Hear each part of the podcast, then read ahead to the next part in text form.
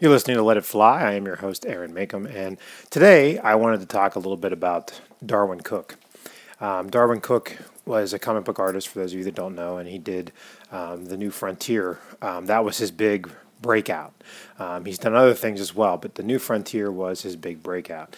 Now, I never got the, or I never had the opportunity to meet the man um, as far as having a conversation. I mean, I met the man, I said hello, but I never got to have uh, a chance to um, have a conversation with him or tell him that uh, you know his his work really uh, rekindled my passion uh, for comics. I've always been a comic reader, always loved the comics, but uh, it wasn't until I came across uh, the New Frontier and the story you know, obviously really grabbed me, but the art was just something to me that was so unique. It wasn't. It was. It was a time when, um, you know, I felt at, the time that that came out that he was, you know, one of the few people that um, broke out of the classic comic style. You know, he successfully did a mesh of a comic style with an animation style and made it work. It didn't look cheap. It didn't look, uh, you know, dumbed down. Um, there, it still took a lot of skill and a lot of uh, ability to do what he did. Now, I, I, need to get a little bit of background here. Uh, I kind of jumped right in this without, uh, without really uh, you know, talking about like you know how I how I discovered Darwyn Cooke. It was at Heroes Con. I've been to Heroes Con two or three times. It was when I first started po- podcasting. So this is probably, I think I started I started podcasting in 2005. So probably 2006 was when I we went to Heroes Con and. Um, I had uh, there was a, uh, a lot of podcasters there. You know, podcasting was really taking off, and you know, I was kind of odd man out because they did a science fiction podcast. Didn't really talk too much about comics, but I, but comics was at the heart of, of pretty much everything that um, you know that I enjoyed. They've always been there, no matter what. Um, so anyway. I was talking with some friends and, and um, some new acquaintances and looking around and seeing what was there and and uh, was looking to get maybe a, um, a couple trades of some different stuff that I hadn't read yet. You know, um, we didn't have. I mean, the internet, although you know it was it was pretty you know pretty full at that point in time. You know, it wasn't as well rounded when it comes to comic information, and so trying to find new things and and discover something different um, was still a kind of a chore for me, and. I talked to uh, Bill Jourdain, who did uh, Golden Age of Comics podcast. Great podcast. I think it might still be up. He doesn't do it anymore, but great, great. I just love that podcast. But um, I was talking to him. We were having a conversation, and he mentioned something about the New Frontier, and I'm like, I hadn't heard about that. So I went over and I looked at it, and I was like, wow, this is really incredible. Um, really uh, kind of liked it, but at that point in time, did not buy it. However, a uh, an absolute edition was coming out, and um, this is a time when you know I you know my wife and I didn't have a lot of money, but I was just like, you know, this is what I want for my birthday because the book was kind of expensive. It was almost, I think it was $75. And um, that was a lot of money. And I was like, just get everybody in the family to go together. You know, everybody pitches in five or 10 bucks and, you know, then I can get this. So um, she got me that, and it was it's still my prized possession. I just I just the book is just so gorgeous and so well done. However, a gigantic pain in the ass to read because omnibuses weigh I don't know seven thousand pounds and very difficult to read. But I sat down one day and read the entire thing from beginning to end. Um, and even dug into went through about half of the minutia of you know what makes an absolute so great.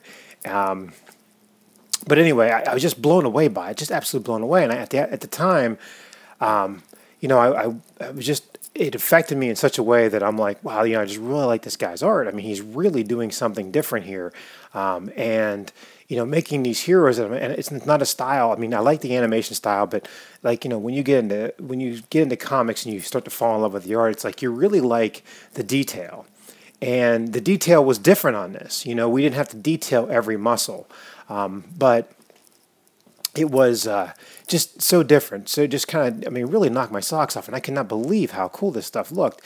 And I was like, well, you know, I'd like to get. I was talking to another friend of mine, Bruce, and he was like, he pointed me to this page where you could buy art from the book. And at the time, I was like, man, I really can't afford. They had a page that had some of Green Lantern on it, so it was several hundred dollars. But I'm like, man, I would love to own a piece of this. I mean, if, when it comes to comic art, I don't have, um, I have very little. But if I was going to buy a page, it would definitely be um, a Darwyn Cooke page, preferably from the New Frontier. But um, I'd be willing to, you know, look at, uh, you know, anything else, uh, the Spirit, you know, any of that stuff that he did that I thought was really well done. Um, and so, you know, cut to um, maybe might have been Mid Ohio Con. Um, mental they kind of blend together. I did not even realize that Darwyn Cooke is at this particular con. I think it was Mid Ohio. I could be wrong. Um, and um, I did see him at his table, and I he was you know busy and stuff. And at the time, I walked by, and I was just like, I just said hello, and then moved on. Um, and I really wanted to get something, and I just did not have the money at the time. Well, about I don't know.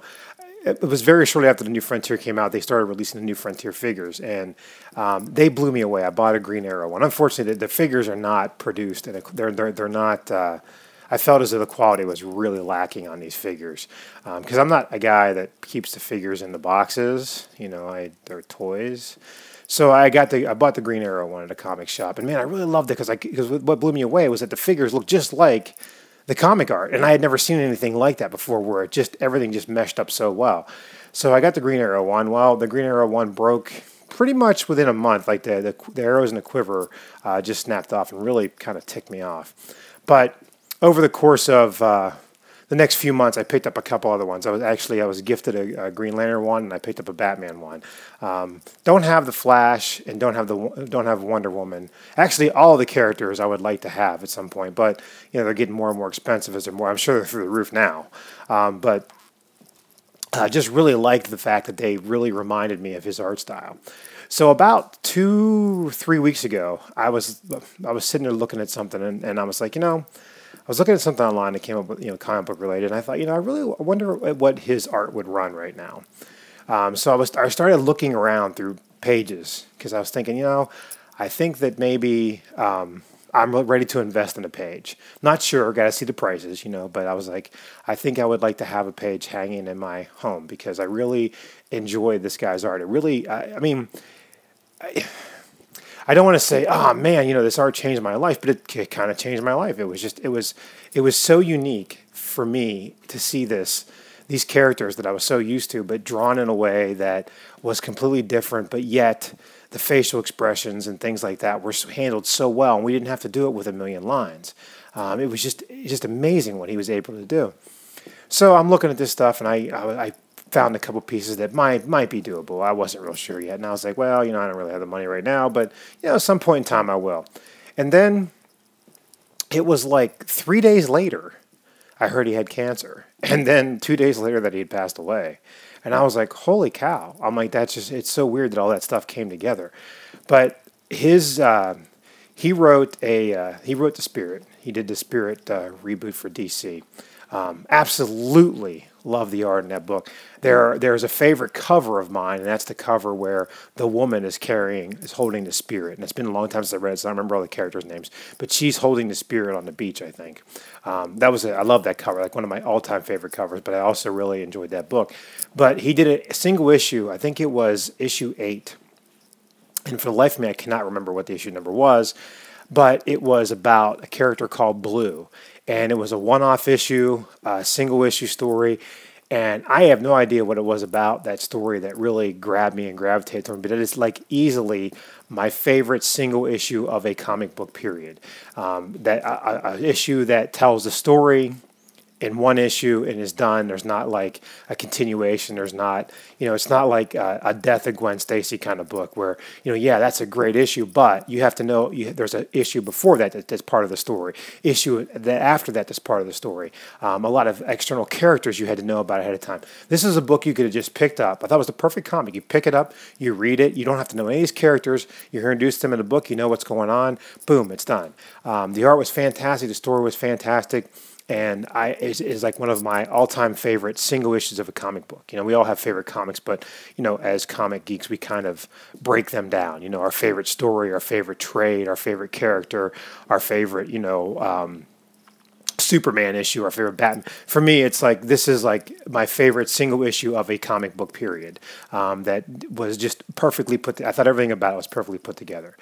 Anyway, um, I, I, didn't want Darwyn Cooke's passing to go unmentioned um, by me. Uh, I, I, just it was just one of those things that um, he was the he was probably the first artist that I that I was like, wow, this guy's got a style all, his own. I know people say that, and I'm not a I'm not a big art guy. I can't sit there and pick through the minutia of artists. I mean, I probably could, but I don't. I have no desire to. His art just stood out above and beyond. It was the first time you're like, man, this guy's got a style of his own. Yeah, he's got a little Bruce Timm. He's got a little um, of some other artists thrown in the mix, but. Um, you could always tell his work when you saw it. You know, you could always tell that um, that this was um, Darwyn Cooke, and you know I, I would love I love looking at people's people who've gone to conventions and gotten sketches by him, and um, when they share them, you know, online, it, it just it, it, always amazes me just how much, um, how well of a how well the characters are presented. I mean, not it, their personalities come through in the sketches which is, is a big thing. You know, it's a really that's a big thing. He can do a sketch of a single character, and to me, the personality comes through. But anyway, I did not want to go without mentioning because um, the man's work really meant something to me. Really touched me, and and and uh, you know, in ways that really opened my eyes to not only storytelling but art and um, what you know how you could take something that has been around forever and you know make it your own make it different and make it different in a way that you know um, people can still gravitate toward it. Not making it so far gone that people don't understand what it is but making these characters come to life for me once again. If you have not read the new frontier i highly recommend it. Um, and it was really weird too because comixology was having a Darwyn Cooke sale um, when the cancer news came out and uh, a friend of mine I used to work with, he's like, hey, he's like, are they having a Darwyn Cooke sale because he has cancer? And I'm like, well, that would be really crass. But I'm like, no, that sale was up. Just happened to, just, everything kind of happened to coincide at the same time. Um, but I think that, uh, I don't believe that I have, I think the only hard copy of New Frontier I have is the Absolute.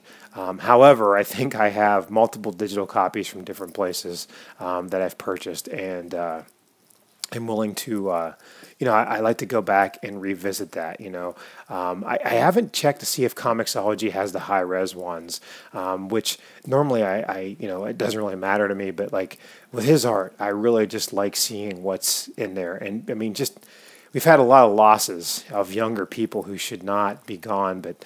Um, that's the you know the thing is is in my bucket list has always been to either get a sketch or get an original piece of art by from Darwyn Cooke, um, you know from one of the, one of his pages, and um, I guess a page is still a doable thing uh, for me, but. Uh, I guess getting a sketch is not is going to cross that off the list. I'd always always wanted to see what he would do with like the Phantom um, or something like you know, one of those characters like that. But uh, and I haven't I don't think I've come across a picture of that. I've, I've come across a Rocketeer. Um, those are my two go tos, um, or would be my two go tos for him um, to draw. But um, wow, I just, you know, I, am I'm, I'm kind of devastated that he's gone. Uh, and I look forward to, you know, I always look forward to whatever he was bringing out, I would gravitate toward and, and, uh, try to read it. You know, if I try to get my hands on uh, either a physical or digital copy and uh, read it. Now I've acquired some things that I have not read yet um, from him, so that'll be that's nice that I haven't. Like I I never read the uh, the Watchmen um, prequel stuff, uh, and I and I want to, um, but I have it. I just haven't read it yet. But it, that'll be something that I can do anyway. Anyway, uh, Darwyn Cooke, um, he'll be sorely missed.